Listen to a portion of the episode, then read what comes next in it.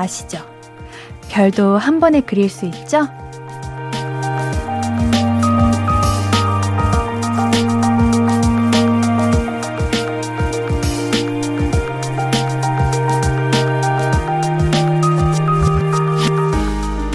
어렸을 때요.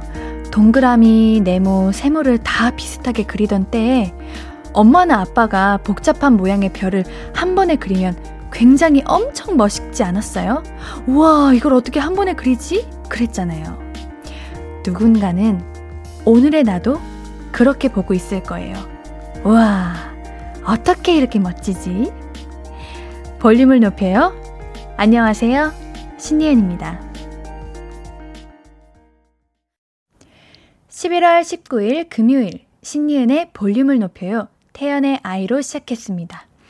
생각해보면 우리 되게 다 멋진 존재 아닙니까? 우리 어렸을 때를 기억해 보세요.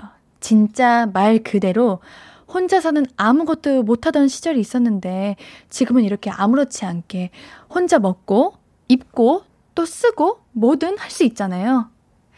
그러니까 오늘 뭐 좀 이렇게 잘 안 됐다고 너무 낙담하지 말아요. 이미 잘 해왔고 잘하고 있는 것처럼 앞으로도 더 잘하게 될 거라고 믿어요. 그쵸, 여러분?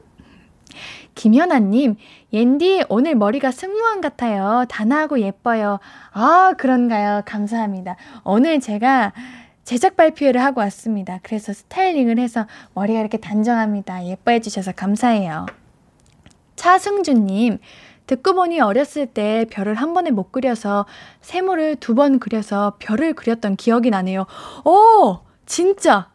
저도 이 글을 읽으면서 어, 나는 어릴 때 별을 어떻게 그렸지 생각하니까 저도 그랬던 것 같아요. 세모를 이제 세모 하나 그리고 세모 거꾸로 그리고 이렇게 그렸던 기억이 나네요. 어, 우리 승준님 덕분에 한 번 더 추억에 빠졌습니다. 기윤경님, 옌디, 저 오늘 글쎄 남자친구한테 보낼 문자를 회사 단톡방에다가 보내버렸어요. 아이고, 회사에서는 정말 까칠하고 예, yes or no 하만 하는 그런 누구보다 차갑게 얘기하거든요. 근데 남자친구한테는 애기 동자가 쓰인 것 마냥 혀도 짧고 항상 윤경이는요 이렇게 말하는데요. 아우 나 진짜 너무 창피해서 아직도 심장이 뛰어요. 월요일이 안 왔으면 좋겠어요. 아우 너무 창피해요. 아니야 윤경님 우리 윤경님의 매력을 들켜버린 거야. 어쩜 좋아. 숨겨왔던 매력이 들킨 것 뿐이야. 괜찮아요. 뭔가 제가 그 받은 회사원이었다면 윤경님한테 이런 매력이? 뭐야? 색다른데? 싶을 것 같아요. 괜찮아. 부끄러워하지 말고 우리 월요일날 가서 진짜 또 아무렇지 않게 yes, no만 하세요. 우리 매력녀로 남기로. 아우, 그럴 수 있습니다. 우리 신예은의 볼륨을 높여요. 함께하는 방법 알려드릴게요. 문자샵 8910 단문 50원 장문 100원 들고요. 인터넷 콩 마이케이는 무료로 참여하실 수 있습니다. 신예은의 볼륨을 높여요 검색하면 홈페이지에 사연도 남기실 수 있어요. 여러분, 오늘 볼륨은 조금 특별한 시간이에요. 제가 초대석을 마련했거든요. 오늘 밤 11시 25분 방영될 KBS 드라마 스페셜 딱밤 한 대가 이별에 미치는 영향에서 주인공들을 모시는 시간입니다. 궁금한 점, 기대가 되는 점 있으시면 미리미리 바로바로 바로 사연 보내주세요. 자, 그럼 광고 듣고 와서 만나볼게요.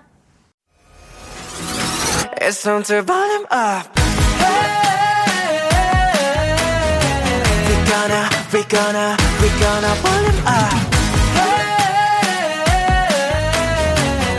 오늘도 신나게 즐겨봐. volume up volume up volume up volume up We gonna we gonna we gonna volume up It's on to volume up. 신예은의 볼륨을 높여요.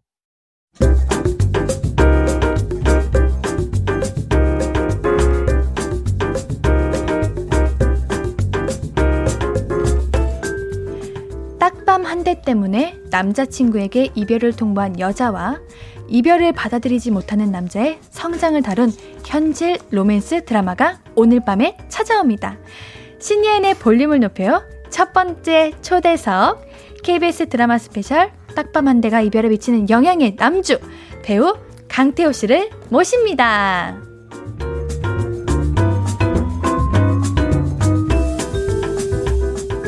강태호 씨로 말할 것 같으면 이번 드라마의 제 소중한 파트너이자 작품 할 때마다 시청자들에게 눈도장 찍히는 만인의 남자입니다. 로맨티스트에서 흑화된 빌런, 직진밖에 모르는 연하남까지 팔색조 매력을 보여주고는 배우 강태호 씨 까꿍 어서오세요. 네 안녕하세요 반갑습니다. 네 우리 마이크가 둘 중에 뭔지 어. 궁금했는데 어떤 건가요? 아 아니요. 어. 아 이거 맞네요. 네 그게 맞네요. 네. 네. 아유 우리 아까 봤죠. 오늘 저희가 제작 발표를 하고 왔는데 까꿍. 자주 보네요. 네. 너무 반가워요. 좋죠. 제가 오늘 네. 예은 씨의 첫 번째 초대석인가요? 네, 제 첫 번째 초대석이에요. 아, 영광이네요. 제가 정말 영광입니다. 이제 앞으로 많은 분들이 오실 텐데 제 첫 번째를 장식해 주셨습니다. 강태호님께서. 아 그러면 더 오늘 더 즐거운 분위기 속에서 아우. 진행해 보도록 하, 아우. 하, 할게요. 아우 긴장하셨나봐요. 너무 했어요. 아. 와. 걱정 마요. 우리 서세요. 아까도 라이브 할 때 엄청 긴장하더만. 금방 또 풀리시던데 오늘도 금방 풀릴 겁니다. 좋습니다. 네, 우리 많은 분들께서 어 반겨주시고 계시네요. K 하나 2755775님 딱방 커플 빨리 보고 싶었어요. 우리 딱방 커플인가봐. 애칭도 어, 정해졌다. 귀엽네요. 딱방 그쵸? 커플. 어, 딱방 커플. 음, 너무 좋은데요. 네, 우리 또 읽어주세요. 이어서 여기 많은 사연자분들께서 네네. 남겨주시는 거 읽으면 됩니다. 어, 강태호님 딱밤 때리신 거 사과하세요. 어디나 아 우리 실시간으로 거 읽었구나. 어 맞아요. 사과 일단 사과를 제가, 제가 네. 우리 어 예은 씨와의 어 저의 감히 저의 흔적을 남겼습니다. 죄송합니다. 제가 할 말이 많습니다. 우리 이따 하도록 하고요. 네. 우리 어 이재왕님 두 분 오빠 여동생 남매 같네요. 그래요? 우리 남매 같대요. 우리 좀 케미가 좀 있습니다. 그만큼 되게 편안해 보이고 어. 좋나 봐요. 맞아요. 저희가 짧은 시간에 했지만 그래도 나름 많이 친해져서 음, 케미가 있죠. 맞아요. K 하나 22137271님 어머나 강태호님 웃는 모습이 너무 예쁘신 드라마에서 우는 모습도 귀여웠어요. 히응히응. 아 어떤 드라마인가요? 이거는? 아 아무래도 그 런온이라는 어, 드라마에서 네, 그 극 중에서 제가 우는 모습이 있는데 그거 보고 말씀해 주신 것 같아요. 너무 감사합니다. 아, 네. 웃는 모습이 너무 예쁘시다는데 우리 보라를 보고 계시는 분들에게 웃는 모습 한번 보여주세요. 헤 하고 써주세요. 아하하 잘하셨습니다. 이렇게 하면 되는 겁니다. 왜 왜 말을 못해요? 부끄러워요? 떨려요? 네. 괜찮아, 괜찮아. 물 한번 드세요. 좋습니다. 네, 우리 이렇게 많은 분들이 환영해 주시고 계신데요. 아 죄송해요. 그럴 수 있어, 그럴 수 있어. 진정 대면합시다.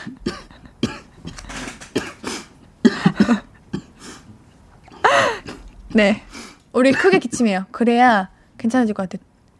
아 됐어요. 진짜로 코로 넘어갔구나. 음. 아 진짜 아프겠다. 아 죄송해요. 아 됐습니다. 그럴 수 네. 있어. 아 그럴 수 있어, 그럴 수 있어. 어. 아니, 사실 저도 그래요. 엄청 긴장하셨죠? 저 19일 됐어요, 오늘. 근데 너무. 아, 기침 크게 했어요. 괜찮아요, 우리. 아, 너무 죄송합니다. 아, 차라리. 아니, 우리 네. 227호님. 크크크크 태우면 오자마자 큰 웃음 주셨어. 너무 귀엽대, 우리. 아, 김혜솔님, 동생 위로해주는 누나, 크크크크. 내가 누나인가? 어, 오늘 아까부터 계속 저를 많이 리드해주셔서 그럴 것 같아요. 아, 그럴 수 있어요. 아니, 저도 DJ 된 지 얼마 안 돼서 저도 떨려요. 우리 크게 심호흡 한번 하고 갑시다. 안 그러면 너무 어, 들떠 있을 것 같아. 우리 그럴까요? 우리 좋아요. 자주 하는 거 하시죠. 아, 죄송, 아 그게 아니 죄송해요. 제가 아, 제가 감기 기운이 좀 있어가지고. 아, 네, 거짓말 치지 마요. 아까 없었는데. 아. 성명근님, 누가 기침 소리를 내었어? 아, 너무 죄송합니다. 이게 아무래도 이게 청취하시면서 불편해하실 수도 있는데. 네. 아니요, 우리 재밌어 하시고 계속 다들 웃고 계세요. 아. 울지 말고 얘기하시래요. 아, 네. 감사합니다. 네, 열심히 할게요. 아, 저도 실수 많이 하니까 우리 네. 오늘 함께 의지하면서 제가 오늘 초대석을 연 게 진짜 처음이에요. 그래서 태호 씨가 제 첫 초대석의 첫 게스트로 장식해 주시는 겁니다. 정말 영광이에요. 감사해요. 저도 영광입니다. 제가 덕분에 안 떠는 거예요. 그래요? 만약에 태호님이 아니었으면 저도 어, 어, 어, 죄송해요. 이러고 있을 이러고 알겠어요, 있을 거예요. 알겠어요. 네, 우리가 오늘 만난 이유가 있죠. 그렇죠. 네, 라디오에서 다시 만난 이유. 네. 오늘 밤 방송되는 KBS 드라마 스페셜 2021 딱밤 한 대가 이별에 미치는 영향 때문인데요. 저희 작품이 또 제목이 참 인상적이잖아요. 맞아요. 그냥 이별도 아니고 딱밤 때문에 음흠. 이별에 미치게 되는 영향인데 네. 우리 태호 씨는 처음 들으셨을 때 어떠셨어요? 처음에 딱밤 한 대가 이별에 어. 미친다. 어. 제목이 참 많이 끌렸죠. 네, 일단 궁금증을 많이 유발했어요. 음. 딱 어떠한 사연이 있길래 딱밤으로 인해서 음. 어, 이별을 하게 될까? 음. 그래서 너무 이제 호기심과 이제 음. 기대감을 안고 시나리오를 봤죠. 네. 근데 아 저에게는 너무 공감이 되고 네. 왜 딱밤이라는 소재로 이렇게 풀었는지 어, 또 딱밤이라는 그 딱밤 그 자체도 너무 우리 그 음. 오진이와 민재와의 관계 속에서 맞아. 너무 잘 어울리는 것 같고 너무 밸런스가 너무 좋은 것 같아서 맞아요. 기대하셔도 좋을 것 음. 같습니다. 네. 정말 많은 분들이 제목 때문에 우리 드라마를 시청하지 않으실까 하는 생각이 들어요. 맞아요. 저도 딱밤이라는 그 소재가 신기해서 대, 제목을 보고 읽게 됐는데 읽고 아 라는 생각을 했거든요. 아마 음. 우리 오늘 보시게 될 시청자분들도 그러지 않을까 싶습니다. 지금 방송 듣고 계신 볼륨 가족들도 과연 어떤 드라마일까 굉장히 많이 궁금하실 것 같은데요. 우리 네. 태호 씨가 간단하게 우리의 작품 소개를 해주세요. 방금도 아, 하셨는데 네. 이제 좀 뭔가 한 마디로 어떤 음. 작품인지 표현해 주시면 좋을 것 같아요. 네.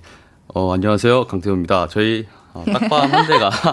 아, 또 인사. 아, 아, 인사 또 해줘. 오늘. 네. 워밍업, 워밍업. 아, 오케이, 오케이. 그럴 수 있어. 저희 딱밤 한 대가 이별에 미치는 영향은요, 어, 딱밤으로 인해 갑자기 이별 통보를 하는 한 어, 여성과 그거를 받아들이기를 거부하는 한 음. 남성의 이제 이루어지는 어, 이별 과정기 음. 그런 로맨스 코미디 작품입니다. 네. 네. 어우, 아니, 그런데 잠깐만. K5775님께서 그러고 보니 옌디 딱밤 맞기 딱 좋은 헤어스타일. 오늘도 맞아야 하나. 안 됩니다. 이마가 아마 돌지가 않습니다. 근데 오늘 머리 너무 예뻐요, 진짜. 어, 정말요? 진짜로. 진짜요? 네네. 그냥 한 소리죠. 나, 아니. 영혼이 하나도 안 남긴 것 같아요. 아까 감독님하고 이런 얘기 했었잖아요. 알면서 그래. 아니, 아까 어, 제 머리 보고, 와, 동그랗다 이랬대요. 예쁜 게 아니라. 아, 동그랗고 이렇게 빛난다라고. 아니, 그러니까, 어, 빛난다라는 게 이마가 빛나는 게 아니라, 그러니까 그 예은 씨가 오케이. 이렇게, 뭔 말인지 알죠? 오케이. 칭찬. 감사합니다. 네. 저는 여기서 이제 중학교 보건 교사로 나오잖아요. 네. 근데 우리 민재 씨는 아 민재 씨라고 했네요. 민재 씨는 배우 배역 이름입니다. 우리 태호 씨는 차민재 역으로 광고 제작사 대표 저 CEO 대표로 나오는데 보통 되게 이게 대표다 하면 되게 멋진 역할인데. 그쵸. 우리 민재는 어떨까? 똑같이 멋지십니까? 어, 저 태호가 생각하는 민재는. 솔직하게 저... 말해주셔도 됩니다. 우리 라디오는 솔직해야 돼요. 그래요? 네. 어, 굉장히, 어, 찌질합니다. 하지만 저는, 어. 어, 제가 민재라는 인물을 연기했기 때문에, 네. 어, 무한한 애정을 갖고 있죠. 네. 그리고 최대한 그래도 어, 인간적이고 음. 멋있는 인물로 나타내려고 노력은 했지만 음. 어, 또 그게 한계가 또 있긴 하더라고요. 음. 음. 아, 그래서 되게 지니하고의 그 있는 케미 속에서 더 돋보이는 것 같고 네. 그래서 이제 어, 지니의 감정을 어, 어, 여러분들께서 이제 훨씬 더 대입할 수 있는 음. 그런 어, 인물이 아닌가 그런 생각이 듭니다. 네. 오, 준비 많이 하셨나 보네요. 아니요, 말을 굉장히 잘하시는데. 아니, 아니, 저 해요. 저는 지금 아무런 아니, 제가 말 걸 때마다는 뭔가 긴장하시는 것 같은데 이런 형식적인 작품 소개해 주세요. 이런 거는 굉장히 잘하시는데 준비해 셨죠 아, 이거 잘하는 게 아니고 많이 얘기하다 보니까. 아, 네. 오케이, 오케이. 우리 3417님이 진정하세요, 태호님. 옌디는 해치지 않아요. 크크, 그냥 노려요. 아, 놀려요. 이거예요. 저 안 해쳐요. 아시죠? 근데 옌디라는 이름 잘 지은 것 같아요. 그래, 누, 가 지어줬어요? 우리 청취자분들께서 지어주셨어요. 아, 옌디. 네. 오. 저요. 해치지 않으니까 긴장 푸세요. 알겠습니다. 긴장되시죠? 아, 지금 정말 많이 풀렸어요. 그럼 제가 더 풀리게 노래 한 곡 들려드릴게요. 어, 좋아요. 러블리즈의 잘, 잘 보세요. 아츄! 신예은의 볼륨을 높여요. 오늘은 신예은 강태호 주연의 딱밤 한 대가 이별에 미치는 영향. 에 대한 초대석으로 우리 강태호 씨를 모시고 있습니다. 우리 김혜솔님께서 태호님 눈치 보면서 주절주절 진짜 매력 보따리시네요라고. 아, 눈치 보지 않습니다. 거짓말 치지 마세요. 눈치를 보고 있었나요, 제가? 아니 우리 태호님이 네. 긴장을 많이 하세요. 근데 긴장 풀리면 진짜 재밌고 진짜 더 매력 진짜 폭탄이에요. 아 이걸 보여주고 싶네. 어떡하나? 어, 마음껏 내뿜고 가겠습니다. 오늘. 어, 그래요. 네, 오늘 네, 네. 자신 있어요? 네, 자신 있습니다. 아, 좋아요. 우리 그러면 한번 사연 읽어보실래요? 아, 그럴까요? 네, 읽어보실래요? 네, 네. 읽어주세요. 골라서 읽어주시면 됩니다. 어, 어, 촬영장에서 분위기 메이커는 누구였나요? 아, 저는 네. 당연 예은 씨라고 생각합니다. 일단 예은 씨 목소리에서 일단 그 에너, 왜요? 제가 또 soulless 같은 느껴져 아니 아니 아니. 어. 이 웃음의 눈빛 약간 제 말에 좀 의심을. 아니 그게 아니라 우리 태호님이 귀여워서 웃는 아, 거예요. 아, 긴장하시는 모습이. 네네. 우리 레몬 말랭이님이 그러셨죠. 촬영장에서 분위기 메이커 누구냐고. 네네. 그게 저라고요? 네네네네. 왜요? 아 지금처럼 이렇게 뭐 또 또 상큼하시고 아유. 또 이렇게 빛나시니까 현장에서 늘 이렇게 빛 같은 존재였죠. 정말요? 네, 조명이 필요 없었습니다. 스스로가 말하고도 웃기죠. 아, 죄송해요. 물을 왜 드세요, 갑자기? 아, 예? 아니, 물 많이 먹으면 몸 좋다가지고. 아, 그래요? 네, 평소에 안 먹어. 아, 우리 정슬기님께서 두 주인공 배우님이 뽑은 딱밤 최애 장면이 궁금해요. 음. 스포가 될 수 있으니 힌트 정도만. 우리 힌트. 어, 아무래도 딱밤 때리는 장면이지 않을까요? 어, 저는. 네. 그, 민재가 네. 그 예은 씨랑 아니 민재가 진이랑 네. 그 바깥에서 대화하는 신 중에 민재가 좀 제가 느꼈을 때 민재가 엄청 큰, 큰 실수적인 말을 하거든요. 음. 전그 부분에서 아 어. 제가 태호라는 최악이죠. 입장에서 아, 네. 아 민재가 그런 말은 좀 너무 심한 것 같은데. 그렇죠. 아 이건 좀 아니지 않나라는 네. 장면이 있어서 제가 그 장면이 좀 많이 생각이 나네요. 맞습니다. 우리 3417님이 태호님께 옌디는 어떤 존재인가요? 장단점 확인 부탁드립니다. 저요? 어. 어, 아, 옌디 씨요? 어떤 존재인가요, 저? 어, 그, 자양강장제 같은 존재죠. 아, 지금 막 굉장히 쥐어짜고 있는 것 같아요. 아니요. 아, 다시 좀 긴장, 아니. 아니, 아니, 왜 제 칭찬할 때마다 긴장하시는 거예요? 아니, 아니. 힘들어요? 아, 힘든 건 아닌데. 아. 아, 어. 되게, 지금 노래 들리시죠? 네, 무슨 노래죠? 빨리 말하는 빨리 말하라는 얘기예요. 끝날 거니까. 아, 정뭐 벌써 끝나나요? 아까 방금 시작하지 않았어요? 그러니까 지금 시간 이렇게 가고 있어요. 그래서 어, 마무리로 저 어떤 사람이에요? 어, 너무 어 저에게 정말 오늘 특히 오늘 너무 큰 힘이 되는 존재인 것 같아요. 네. 알겠습니다. 감사합니다. 우리 2부 2부로 넘어가도록 할게요. 네.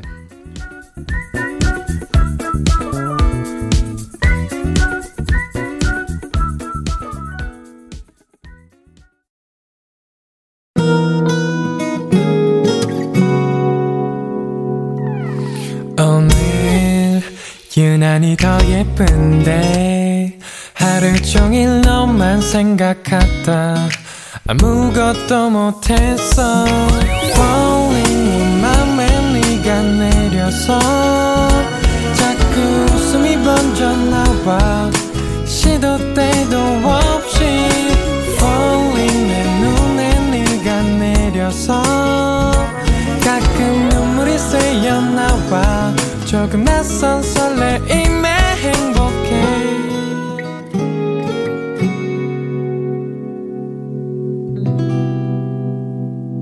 신예은의 볼륨을 높여요.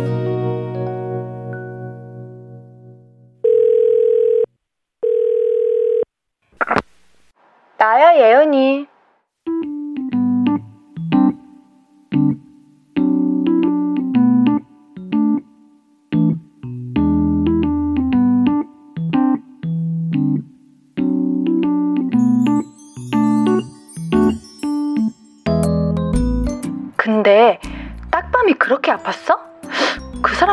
맵나? 왜? 그것도 중요하지. 사랑도 그렇잖아. 나 얼마나 사랑해? 이런 질문이 왜 있겠어?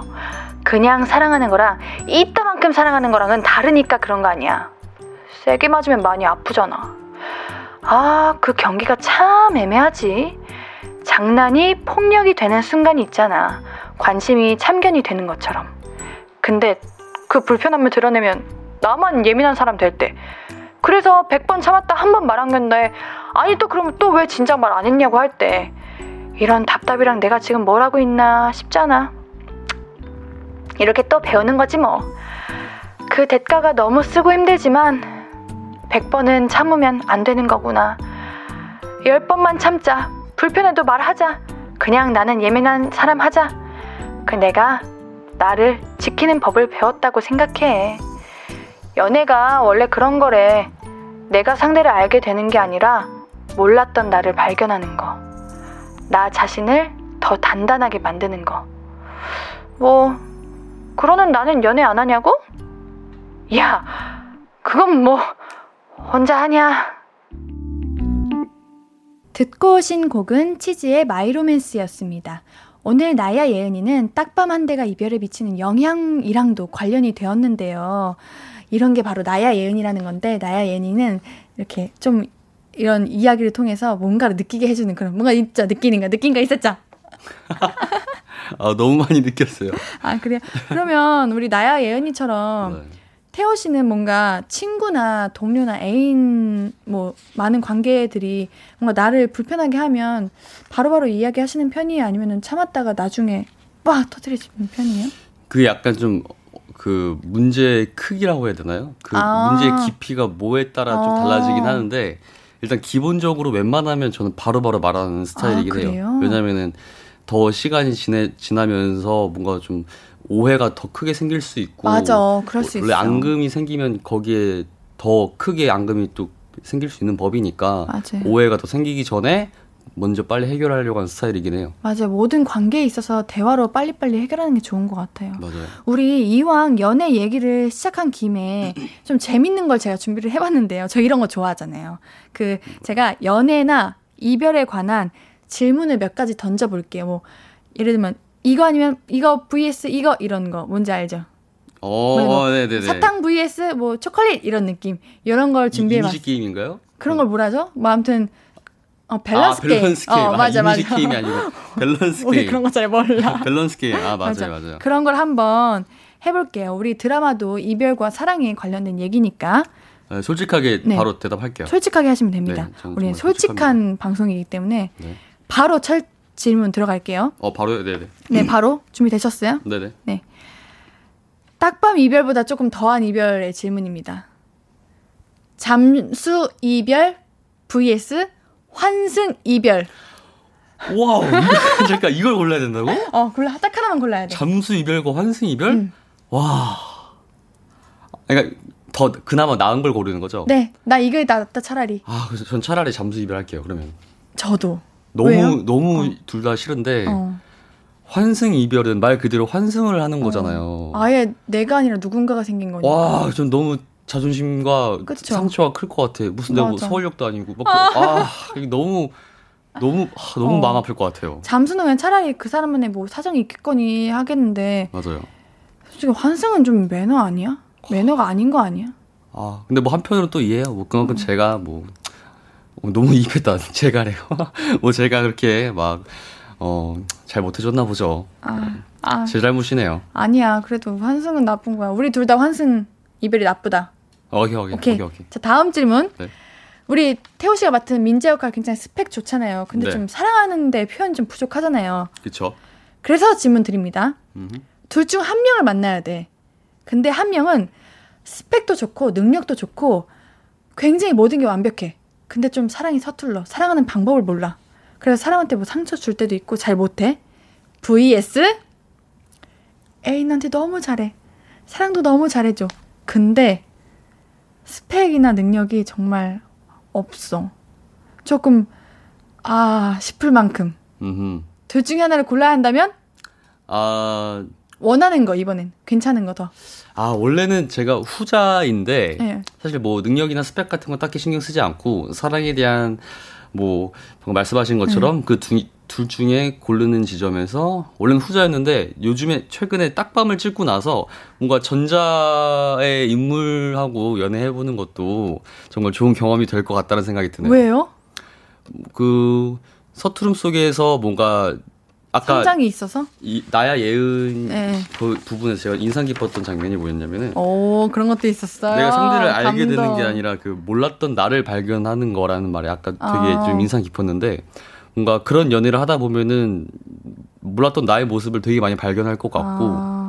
그럴 것 같아서 음. 이번에는 한번 음, 첫 번째 음. 아니 우리 시청자 청취자분들이 아까 네. 서울역 얘기한 거 엄청 웃으신다. 아 그래요? 네. 아 서울역. 환승 환승하지 맙시다 우리. 질문이 너무 극과 극이래요. 어 그래 우리 원래 극과 극인 게 재민 거예요. 너무 힘들어. 네, 우리 닉님도 같이 읽어주세요. 닉님. 어 옆에. 저, 요 네, 앞 앞으로 읽으실 때요. 우리 닉네임. 아 저도 닉네임 정해야 돼요? 아니요, 아니요. 예. 여기 우리 사연 보내주시면 아, 아, 옆에 아, 닉네임 아, 적혀 있는 거 같이 아, 읽어주시면 네, 돼요. 이재영님. 네, 네 맞습니다. 네. 자, 세 번째 질문 바로 갑니다. 네. 둘 중에 이번엔 더 먼저 연, 더 연애하고 싶은 연애를 고르면 돼요. 네. 매일 봐도 너무 설레서 자 사랑이 싹 더 막 사랑해 사랑해 알라뷰 사랑해 매일 이렇게 사랑을 나누는 거 vs 이렇게 굳이 이렇게 막 안 챙겨도 돼. 그냥 친구처럼 야 사랑한다 오늘 술 한잔 하자! 이런 편안한 친구, 연애. 둘 중에 하나 고른다면? 어, 연씨 이런 거 되게 잘하네요. 제가 아, 네. 둘다 연애 해봤습니다, 이런 연애. 아, 저는, 어, 물론 둘 다 좋지만, 네. 제 타입은 약간 좀 편안한 연애인 어, 것 같아요. 친구 같은 편안한 연애. 네네네. 왜요? 뭔가 저, 그, 편, 익숙함에서 나오는 그 편안함과 안정감 음. 좀 그걸 좀 많이 추구하는 것 같아요. 근데 또 너무 친구 같으면 또 아 그쵸 그렇죠. 네 그쵸. 네. 또 너무 친구 같으면 좀 아니 또 극단적인 건가요? 그렇죠 극단적인 편인 아, 거죠. 너무 극단적인 거면 전 설레는 연애를 하겠습니다. 아 그래요? 네네. 아 근데 추구하는 건 편한 연애다. 그쵸 그쵸. 네. 아니 아까 네. 환승 연애가 많이 이렇게 남으셨나봐. 우리 네. 박장현님께서 네. 태어는 종착역. 예, 찡긋 한번 해주세요. 우리 보라 보시는 분들께 찡긋. 찡긋이 뭐요? 이게 이게 아, 찡긋 이런 거. 이런 거? 뭐 소요산 역인가요? 잘하셨습니다. 네, 감사합니다. 어, 저는 매일 봐도 설레는 연애가 더 좋을 것 같은데. 그래요? 음, 네, 그렇더라고요. 음. 자, 네 번째 질문입니다. 네. 마지막 질문이에요. 둘 중에 더 최악인 거. 헤어졌는데 연락하는 전 남친, 그러니까 전 여친이 되시겠죠? vs 사귀고 있는데 연락을 안 하는 현재 애인. 와. 뭐가 더 최악이에요? 역시 마지막 질문 답네요. 네. 최악을 고르는 거죠. 네. 너무 상상하고 싶지 않은데. 네. 아, 아, 전, 저는 그래도 사귀고 있는데 연락을 안 하는 현 여자 이성 친구. 이게 더 최악이다. 네네네. 그쵸. 제가 맞아. 그리고 경험을 해봤어요.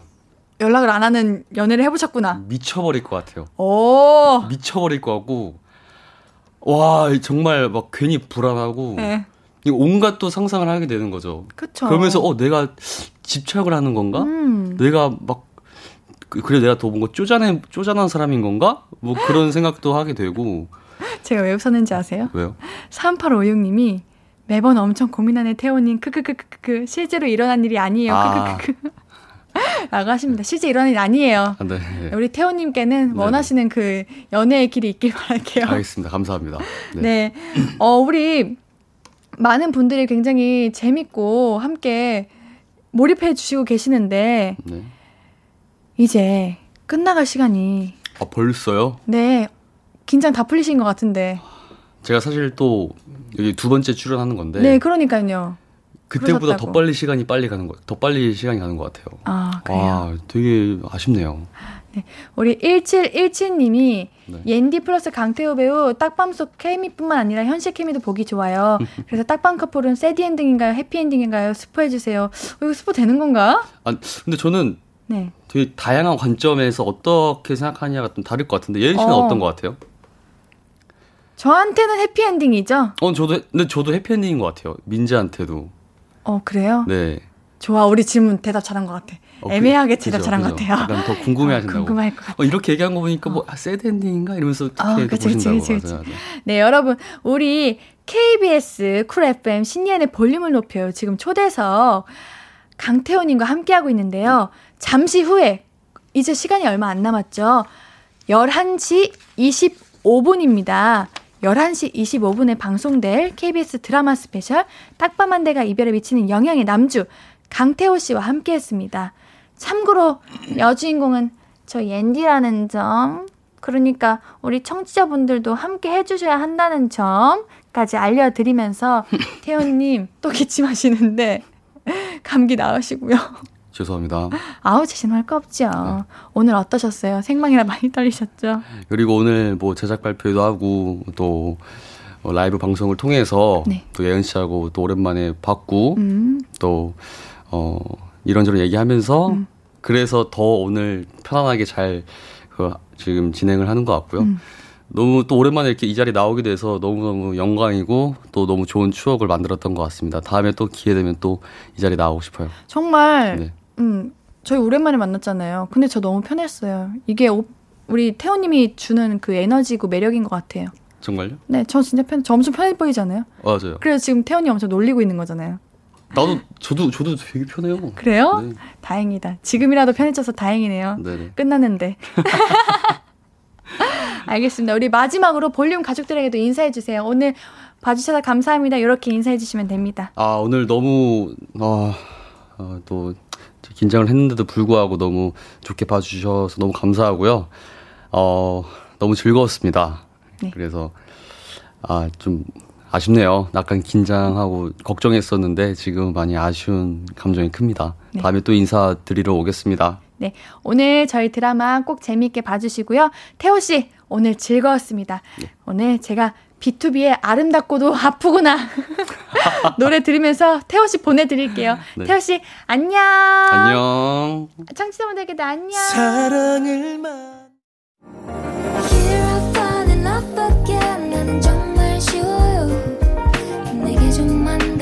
해주면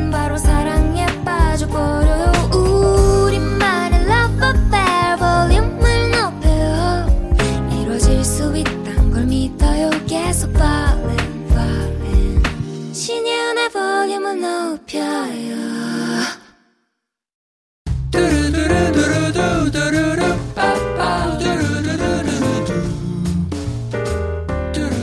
듣고 싶은 말 있어요? 하고 싶은 이야기 있어요? 오구오구 그랬어요? 어서서 1253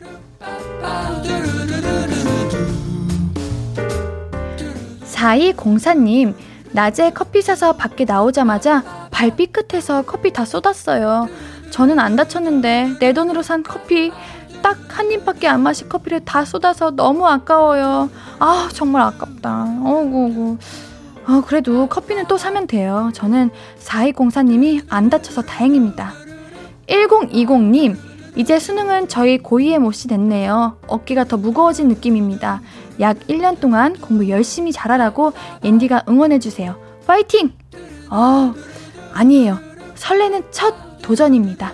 정말 어깨가 무거워지는 게 당연하지만 우리 그래도 더 힘차게 긍정적으로 생각하면서 1년 동안 정말 한 걸음 한 걸음 잘 나아가봐요. 파이팅! 9911님, 짝사랑하던 여자 사람 친구한테 고백했다가 차였습니다. 친구로 지내고 싶다고 하네요. 전 이제 어색해서 예전 같은 친구로는 못 지낼 것 같은데 마음이 뒤숭숭합니다. 옌디가 위로해주세요. 아, 그쵸. 예전처럼 돌아가는 게 정말 어렵죠. 이미 고백을 했는데. 9912님, 1253! 제가 안아드릴게요. 괜찮아요. 우리 좋은 사람은 정말 많습니다. 우리 9912님께 정말 좋은 사람이 올 거예요. 걱정하지 마세요. 6723님, 제 생일인데 친구들이 아무도 축하를 안 해주세요. 저는 친구들 생일에 매, 미역국 다 끓여주는데 제 미역국도 제 손으로 끓여야 하는 걸까요? 옌디가 저 좀 위로해 주세요. 아, 뭐야. 너무 얼마나 외로울까요? 이럴 때는 제가 있습니다. 생일 축하합니다. 6723 생일을 축하합니다.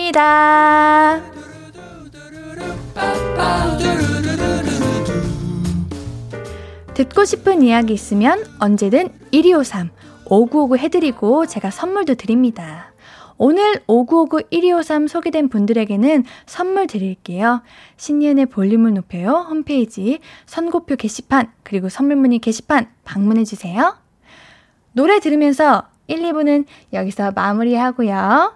오늘 3, 4부는 내일은 이거 영화평론가 김시선 씨와 함께합니다. 조금 있다가 우리 다시 또 만나요. 2부 마무리 곡으로는요. 이하이의 My Star 준비했습니다.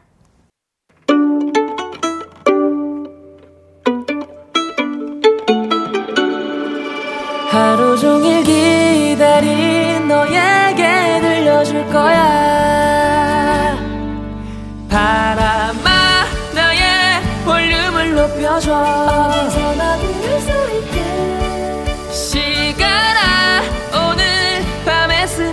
스며들어 점점 더 더 더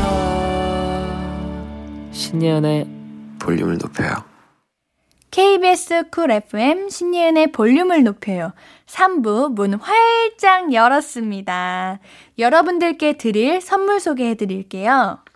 천연 화장품 봉프레에서 모바일 상품권, 아름다운 비주얼 아비주에서 뷰티 상품권, 착한 성분의 놀라운 기적 썬바이미에서 미라클 토너, 160년 전통의 마르코메에서 미소 된장과 누룩 소금 세트, 아름다움을 만드는 우신 화장품에서 앤디뷰티 온라인 상품권, 바른 건강 맞춤법 정관장에서 알파 프로젝트 구강 건강, 에브리바디 엑센에서 블루투스 스피커를 드립니다. 금요일 3, 4부는 영화평론가 김시선 씨와 함께 합니다. 주말은 볼만한 영화, 재미있는 컨텐츠, 우리 볼륨이 추천해드려요. 광고 듣고 만날게요. Hello, stranger. How was your day? 어떤 하루를 보냈나요? 그때의 모든 게 나는 참 궁금해요. 좋은 노래 들려줄게. 어떤 얘기 나눠볼까? 이리 와 앉아요. 볼륨을 높여봐요. 적은 하루의 끝.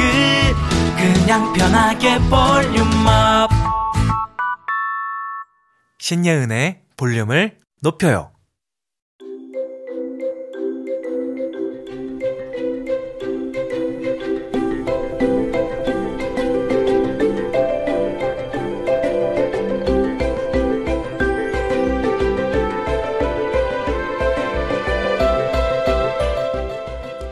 주말 약속? 없음. 연락하면 바로 나올 친구? 없음. 이렇다 할 계획도 없음. 요즘 즐겨보는 TV 프로? 없음. 그래도 주말은 잘 보내고 싶고, 뭘 해야 재밌을까? 고민 중이시라면 지금부터 귀 쫑긋 열어주세요. 주말에 보기 좋은 컨텐츠 소개해드려요.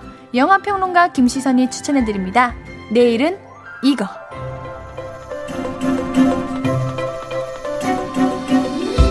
시선님 네. 안녕하세요. 안녕하세요. 아, 반갑습니다. 보고 싶었어요. 아이고 감사합니다.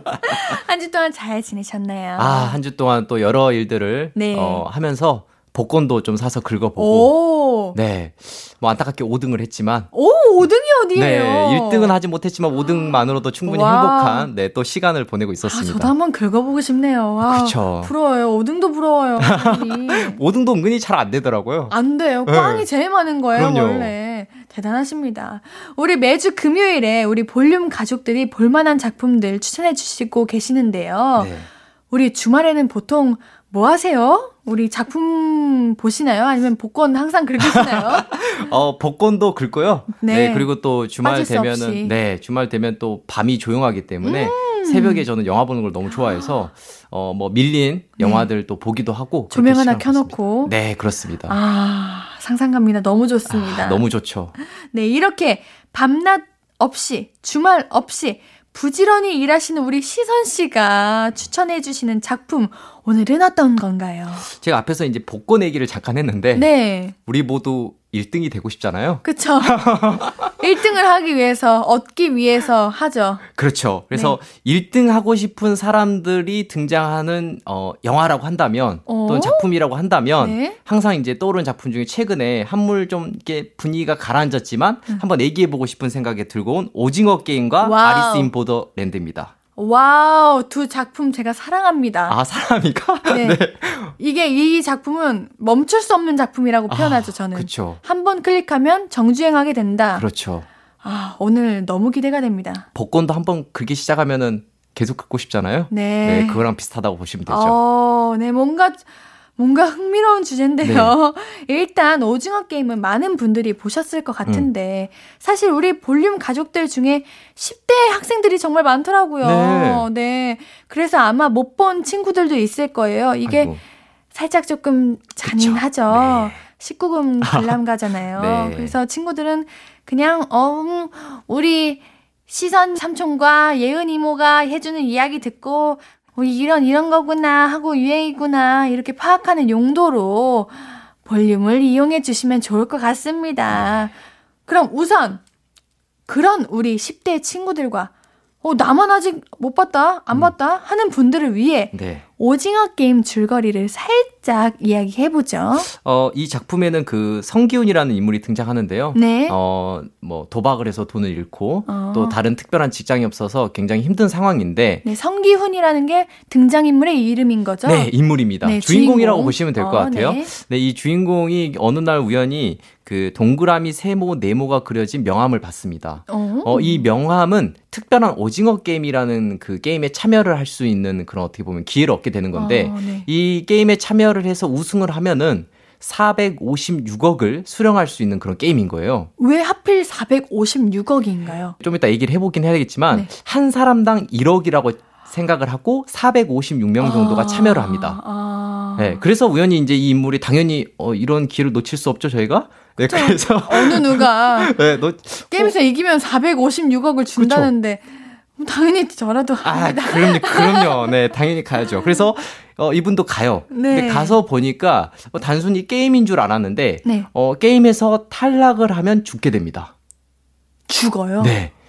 그리고 그 어. 죽음 값으로 1억이 적립이 돼요. 어. 그래서 한마디로 하자면 나의 우승은 다른 타인의 죽음으로 인해 쌓인 돈 456억을 56억? 네, 받게 되는 거죠.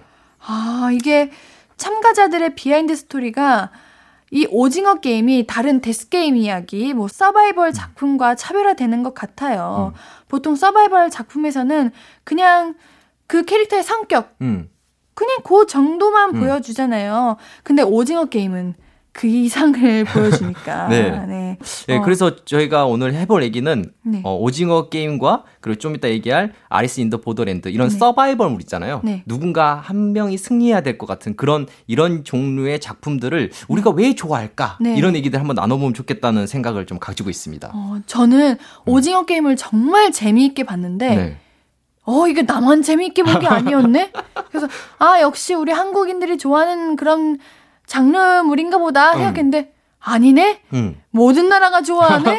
이렇게 전 세계를 뒤흔드니까 네. 정말 여러 평들도 난무하고 음. 굉장히 이게 왜 인기가 됐지? 음. 이렇게 엄청나게 커졌지라는 네. 생각이 들었어요. 네. 우리 시선 씨가 보기에는 어떠한 이유로 이렇게 됐다고 생각을 하시나요? 뭐 일단은 두 가지 이유가 있을 것 같아요. 제가 볼 때는 네네네. 하나는 그 장르물에 대한 익숙함이 이제는 네. 좀 익숙해졌다라고 생각하는데 그게 네. 무슨 말이냐면 우리가 보통 수학을 문제 풀 때도 공식이 필요하잖아요. 그렇죠. 뭐 예를 들면 근의 공식 같은 걸 네. 외워야 풀 수 있는 문제들 있잖아요. 어, 너무 오랜만에 들어서 살짝 당황했습니다. 아, 우리 친구들은 아마 뭐 네. 이 얘기를 싫어할 수도 있을 것 네, 같아요. 전 수포자기 때문에. 네. 어, 네. 근데 이런 공식들이 있어야 수학을 풀 수 있는데 영화에도 네. 그 어느 정도의 그 공식이라는 게 존재해요. 어. 그리고 그 공식에 따라서 어느 정도 틀을 가지고 만든 영화들을 우리가 보통 장르물이라고 부르죠. 그렇죠. 근데 이제 우리가 보통 말하는 이 서바이벌물들은 battle royale 물이라고도 부르는데요. 음. battle royale 하면 이제 예전에 우리가 일본에 나왔던 어, 영화도 아마 기억나실 거고, 음. 또는 이 battle royale이라는 게 그 프로레슬링에서 나온 용어예요. 음. 하나의 링에 다수의 선수들이 들어가고 한 명이 살아남을 때까지 경기를 하는 겁니다. 아. 그래서 보통 이거 딱 들어보시니까 어 이거 오징어 게임이네 이런 생각 드실 어. 것 같아요. 그래서 신이 말하는 대로 Battle Royale, Hunger 게임 같은 어. 이런 장르물들을 보통 우리가 배틀로얄 물 또는 이제 서바이벌 물 이렇게 부르기도 해요. 네. 근데 이런 거에 대한 익숙함이 되게 커졌기 때문에 이런 장르물이 익숙해지면 장점이 뭐냐면 굳이 설명할 필요가 없는 거예요. 음. 영화를 볼때 음. 얘는 이렇고 이제 규칙 이렇고 무슨 경기가 이러면 맞아요. 뭐 이런 아 대충 아 한 명이 살아남 때까지 죽는 거구나 어. 이해가 되는 거죠. 저는 좀 쉬운 영화 좋아해요. 괜히 이거는 무엇을 담겨 있고 이 의미는 뭐고 음. 이런 뭔가 뭐랄까 미장센은 뭘 뜻하고 이런 거 정말 별로 그렇죠. 아 배우로서 잘 알아야 되는데 그런 것보다 그냥 편안하게 치킨 네. 먹으면서 보고 싶은 영화가 좋아합니다. 그쵸? 저도. 그래서 장르물의 장점이라는 건 굳이 이런 시간으로 인해서 우리가 소비를 할 필요가 없는 거예요. 바로 아~ 몰입을 할 수 있으니까. 이거의 대표적인 예시가 좀비물이죠. 어, 그쵸? 네, 좀비를 우리가 그걸 다 설명하진 않잖아요. 맞아, 좀비가 좀비라는 무엇이냐를 네, 하지 않으니까. 하지 않죠. 왜냐하면 좀비물이라는 건 이미 전 세계적으로 많은 관객들이 익숙해진 음. 아, 그냥 받아들이는 설정이 되는 거기 때문에 그쵸. 이제 그렇게 봤을 때 이 서바이벌물, 배틀로얄물 같은 경우도 이제 어, 많은 사람들이 다수의 영화를 통해서 익숙해졌기 때문에 음. 오징어 게임이라는 영화, 이 작품 자체를 어느 전세에 가도 봐도 사람들이 이해하기에 음. 어렵지 않다라고 음. 보실 수 있을 것 같아요. 저는 음. 오징어 게임을 보면서 그런 생각이 들었어요. 굉장히 한국을 알릴 수 있다라는 오. 생각이 들었어요. 야, 네. 왜냐면 저도 이런 이런 게임을 음. 통한 영화들을 많이 음. 보는데 어, 이 게임은 어느 영화에서 본 게임 같고 음. 어느 곳에서 많이 본 것 같은데라는 음. 생각을 자주 했었는데 어. 오징어 게임은 이거 우리나라밖에 모르는 건데 이런 느낌이 많았거든요. 아, 무궁화 꽃이 피었습니다. 뭐 달고나 게임 네. 이런 거는 한국인이라면 알겠지만 그쵸. 다른 세계 음. 사람들은 조금 이게 뭐지 맞아요. 싶잖아요. 그게 맞아요. 오징어 게임만의 장점이지 않았나 하는 생각도 듭니다. 맞아요. 그런 놀이들을 되게 어, 세, 음. 세계인들도 다른 나라도 빨리 네. 받아들일 수 있었던 게 이 영화의 장르물에 대해서 이미 익숙해진 관객들이 어. 많았고 그냥 배틀로얄 또는 헝거 게임? 이런 것들을 다 알기 때문에 네네. 기본적으로 아 그런 틀이구나. 어. 근데 그 틀 안에 있는 말씀하신 앤디님 말씀하신 그런 포인트들이 어 되게 이국적이죠. 어, 그렇죠. 어, 그러니까 한번 해보고 싶지. 어. 어 그런 게 아주 또 맞아 떨어지지 않나라는 네. 생각을 해봅니다. 또 우리 한국인이 보기에는 아 나 그때 그랬었는데. 아 그쵸. 아, 추억에 젖고 있는 순간 갑자기 죽어. 아, 맞아요. 이게 뭐야?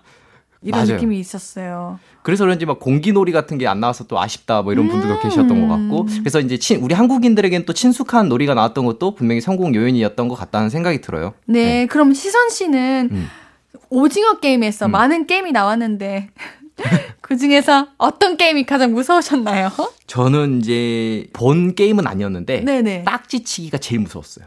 아, 그 찰싹 네, 찰싹 때리는 거. 그때 표정이 어, 장난이 아니잖아요. 순간 막, 어, 뭐야, 이거. 이런 표정을 짓고 있잖아요. 네네. 근데 그 딱지치기가 저는 무서웠던 이유가 뭐였냐면, 네. 공유라는 배우는 네. 자기가 딱지치기를 이기면 돈을 준다고 하잖아요. 네. 10만원을. 근데 자기가 이겼을 때는 어. 뺨을 때리잖아요. 네. 그러니까 거기서 은연 중에 뭐냐면, 우리 사회에 있어서, 어, 나의 그 폭력이라는 것이 돈과 치환될 수 있다라는 어. 거를 은연 중에 보여주고 있는 거예요. 근데 우리도 모르게 그 게임을 보고 있으면 무슨 생각이 들죠? 어? 웃겨요. 그렇게 저는. 또 웃기기도 하고, 어? 그래, 맞아. 저렇게 될 수도 있겠다고 받아들여 버리잖아요.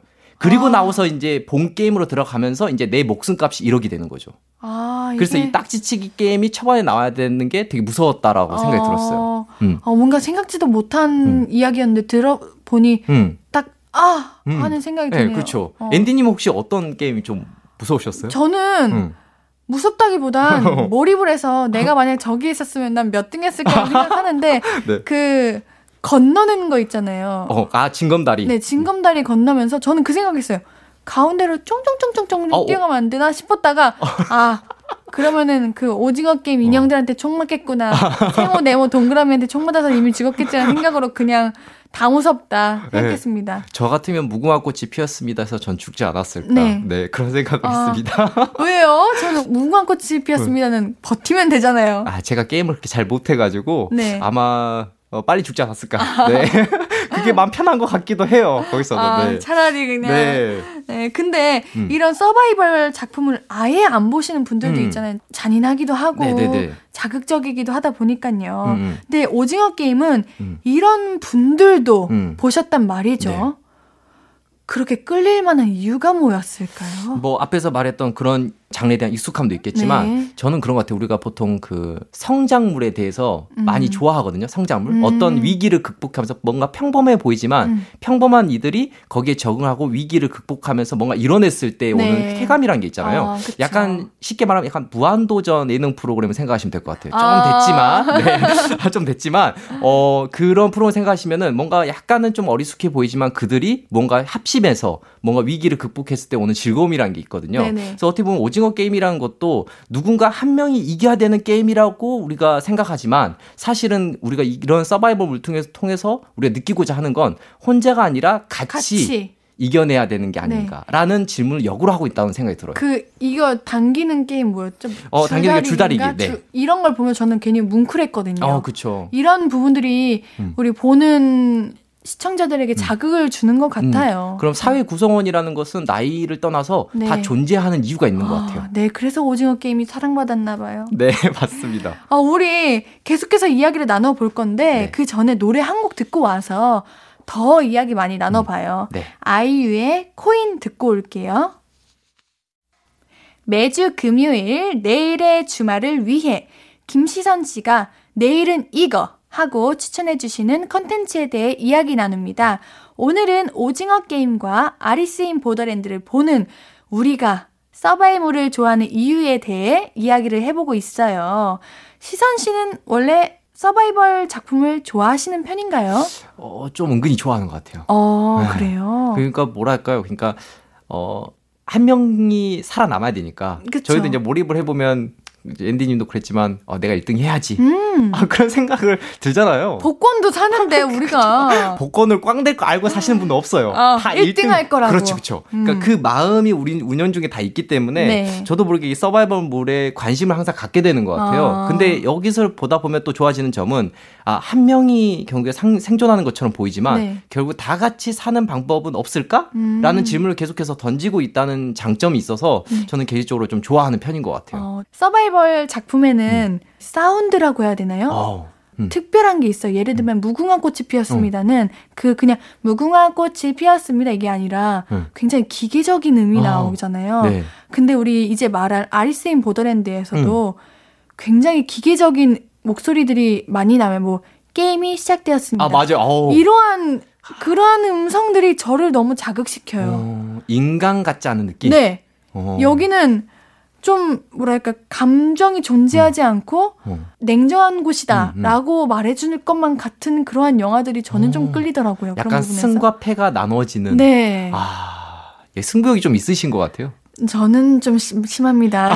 다 제 거입니다. 아, 그렇습니까? 네, 그래서 제가 어. 볼륨도 제 거라고 항상 아, 네. 얘기하고 다닙니다. 오, 네. 아, 그런 분들이라면 이제 봐야죠. 네. 아, 네. 아까도 이야기했지만 오징어 게임은 그런 서바이벌 작품 중에서도 많은 매력을 가지고 있는 음. 작품이잖아요. 음.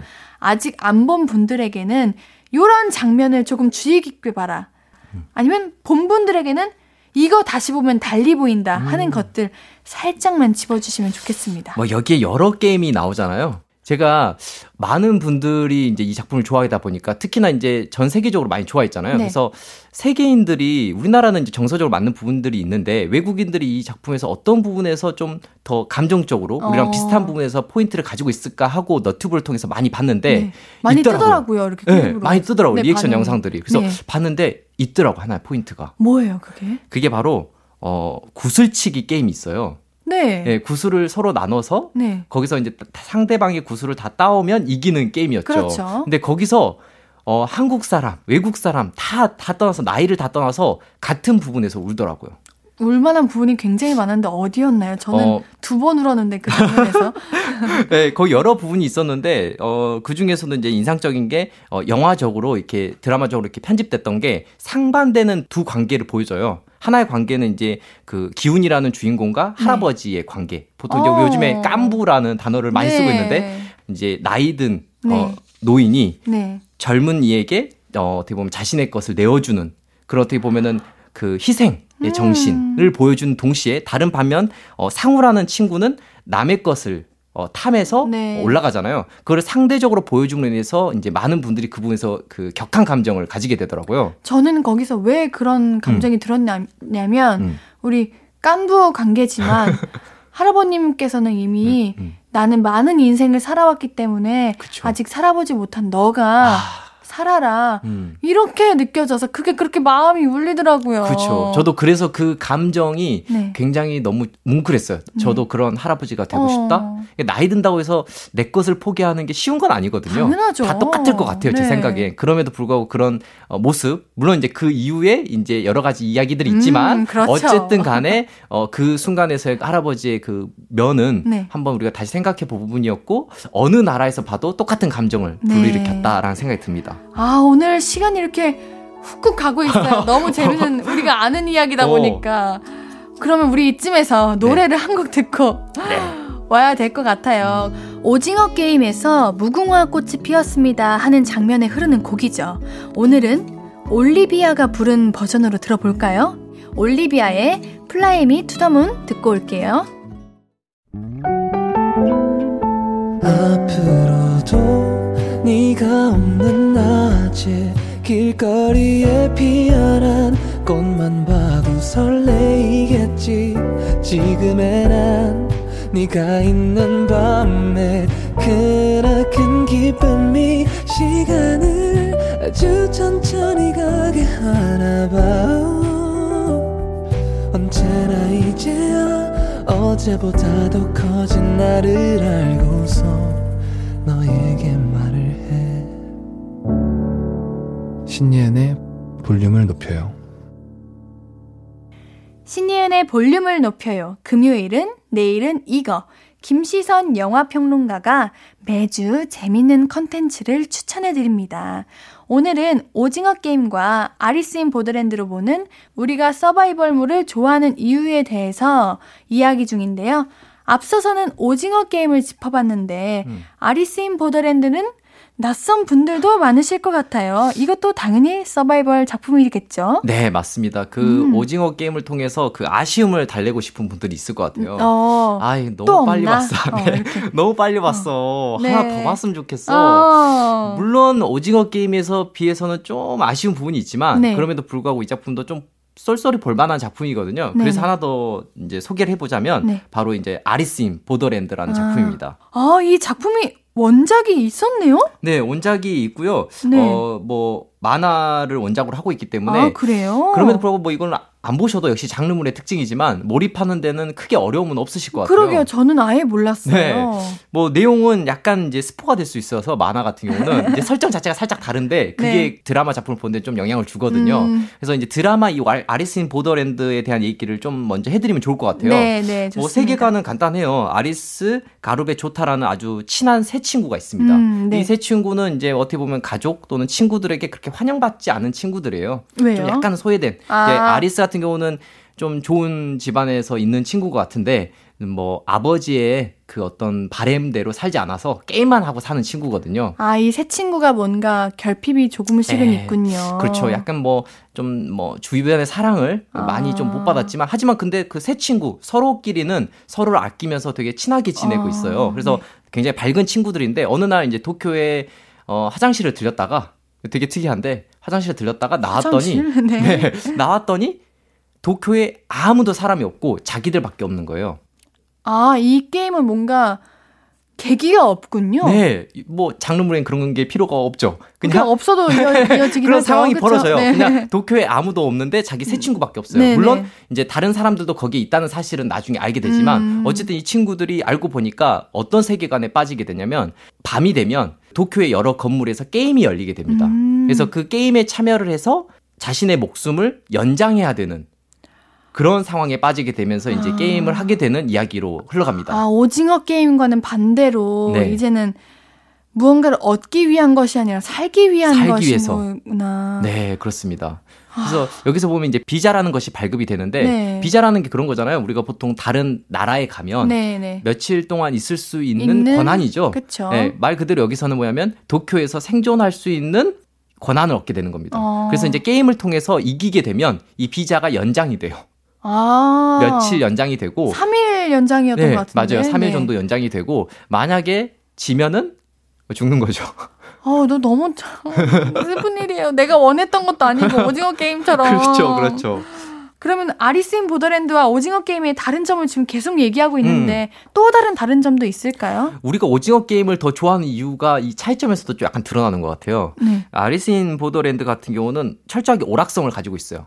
설명이 더 부족하죠. 그러니까 이제 오징어 게임 같은 경우는 어쨌든 간에 뭔가 개인사가 조금은 나오잖아요. 네네. 근데 아리스인 보더랜드 같은 경우는 그 개인사가 굉장히 좀 축소되어 있고 음. 그 상황에서 바로 오락성과 개인을 위한 게임들이 진행되는 거예요. 한마디로 하면 내가 생존해야 되는 거잖아요. 아. 내가 생존하기 위해서 게임을 하는 거야 라고 네. 볼수 있는 거고 오징어 게임 같은 경우는 그 사회라는 관계가 존재해요. 무슨 아. 말이냐면 이제 오징어 게임에서 나오는 이야기들이 서로 이제 합숙을 하잖아요. 네. 그 합숙을 하고 그 속에서 또 경쟁을 하고 네. 질투를 하고 여러 관계들이 나오잖아요. 마치 맞아요. 사회의 축소판 같은 느낌이 있단 말이에요. 네, 내가 혼자서 해내야 가는. 맞아요. 음. 그래서 이제 그런 거에 어떻게 보면 좀 차이점이 있다고 여러분들 생각하시면 아, 될것 같아요. 오징어 게임은 이 사회의 느낌이 들고 네. 아리스 인 보더랜드는 오락실이죠. 세, 네. 그리고 또 세 명의 친구가 우정이 껴 있는데 음. 나만 살아야 된다라는 어. 이게 껴있는 네, 상황인 맞아요. 거예요. 내가 살아야 되는 상황이고 약간 네. 오락실에서 코인 넣고 100원 음. 코인 넣고 게임한다고 생각하시면 될것 네. 같아요. 이런 질문은 조금 이상한 것 같긴 한데 네. 우리 영화 선택에 있어서 꼭 필요한 질문이기도 해요. 네. 우리 청취자분들이 음. 알아야 되는 건데 네. 어, 뭐가요? 어느 편이 더 잔인할까요? 아, 그렇죠. 네, 저는 잔인함을 따라서도 음. 영화를 선택하기 때문에 음.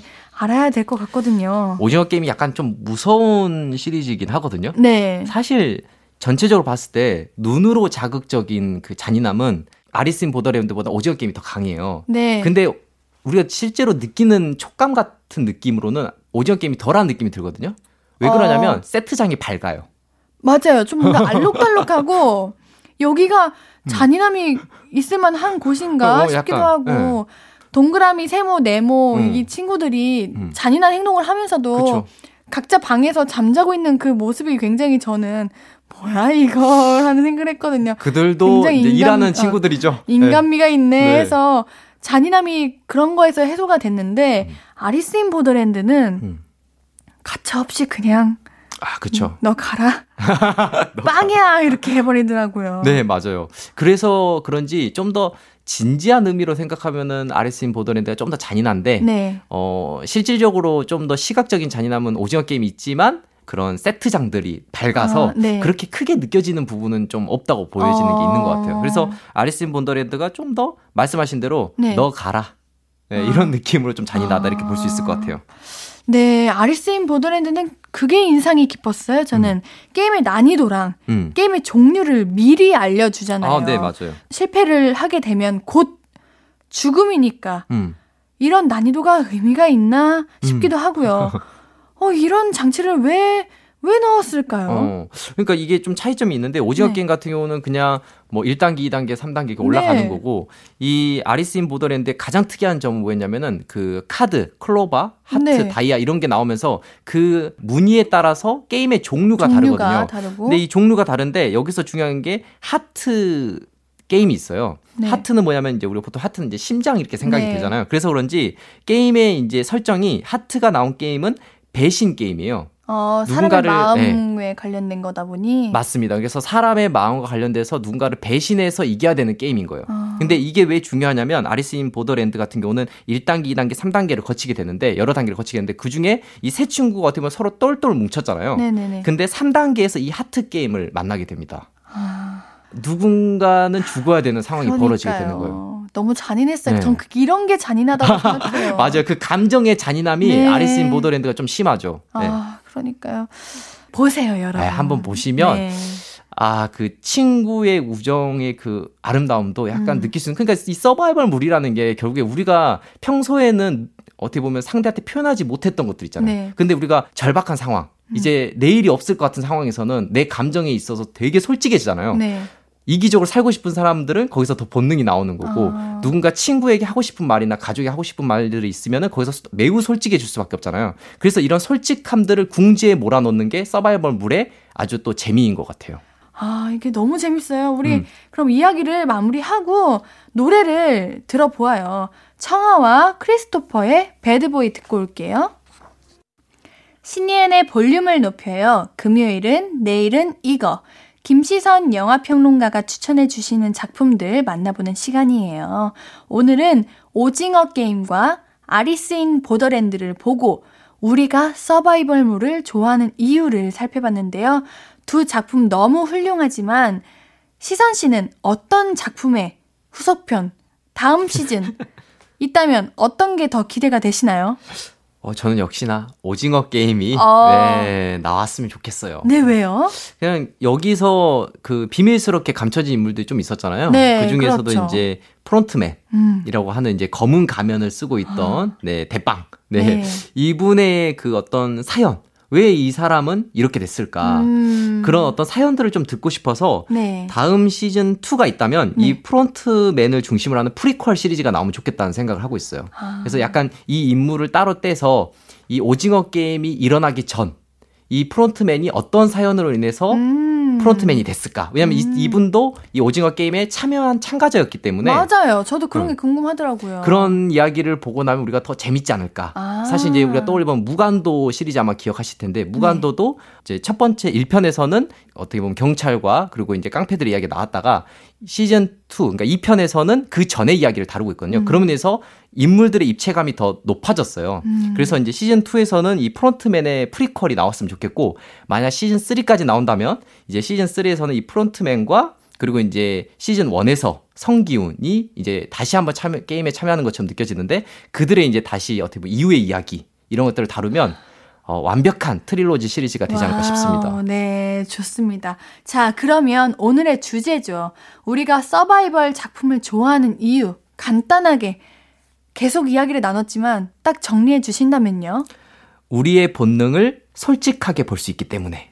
아, 인 것 같아요. 네. 너무 맞는 말입니다.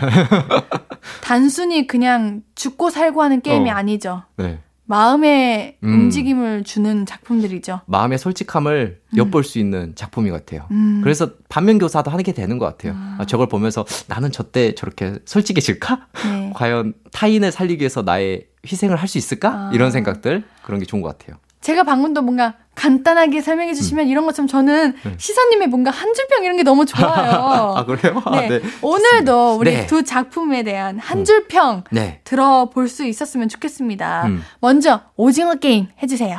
오징어 게임은 우리가 겪는 사회의 축소판. 아! 네. 공감. 네. 이건 정말 공감. 네. 그렇다면 아리스인 보더랜드는요? 게임에서는 목숨이 하트 3개지만 현실에선 한 개뿐이다. 어... 네, 인것 같아요.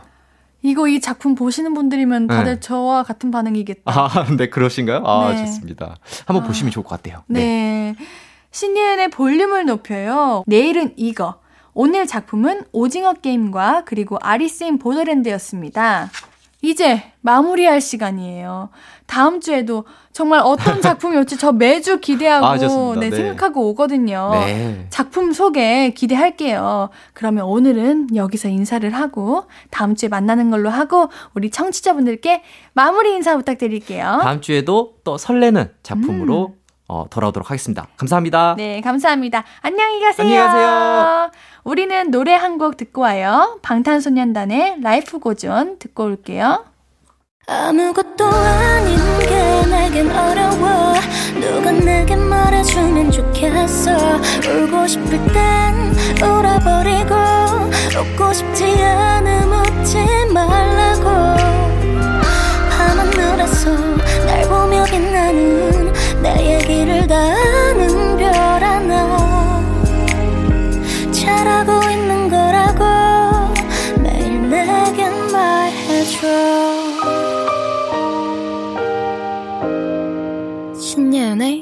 볼륨을 높여요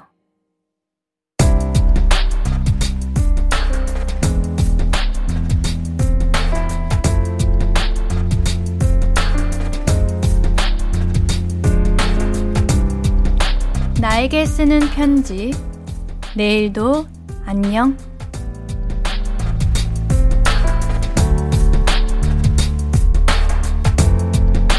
지갑에 딱 6만원 남은 은정아.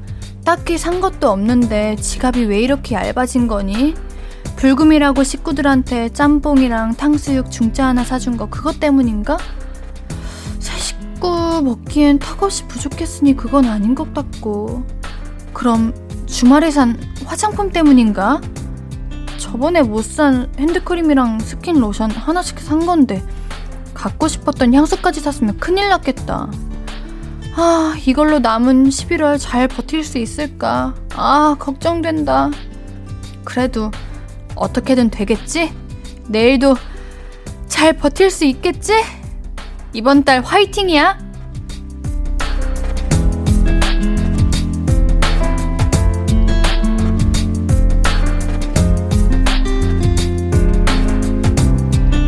내일도 안녕 이은정님의 사연이었습니다. 11월 벌써 반이나 갔습니다. 은정님, 걱정 마세요. 은정님께는 선물 드릴게요.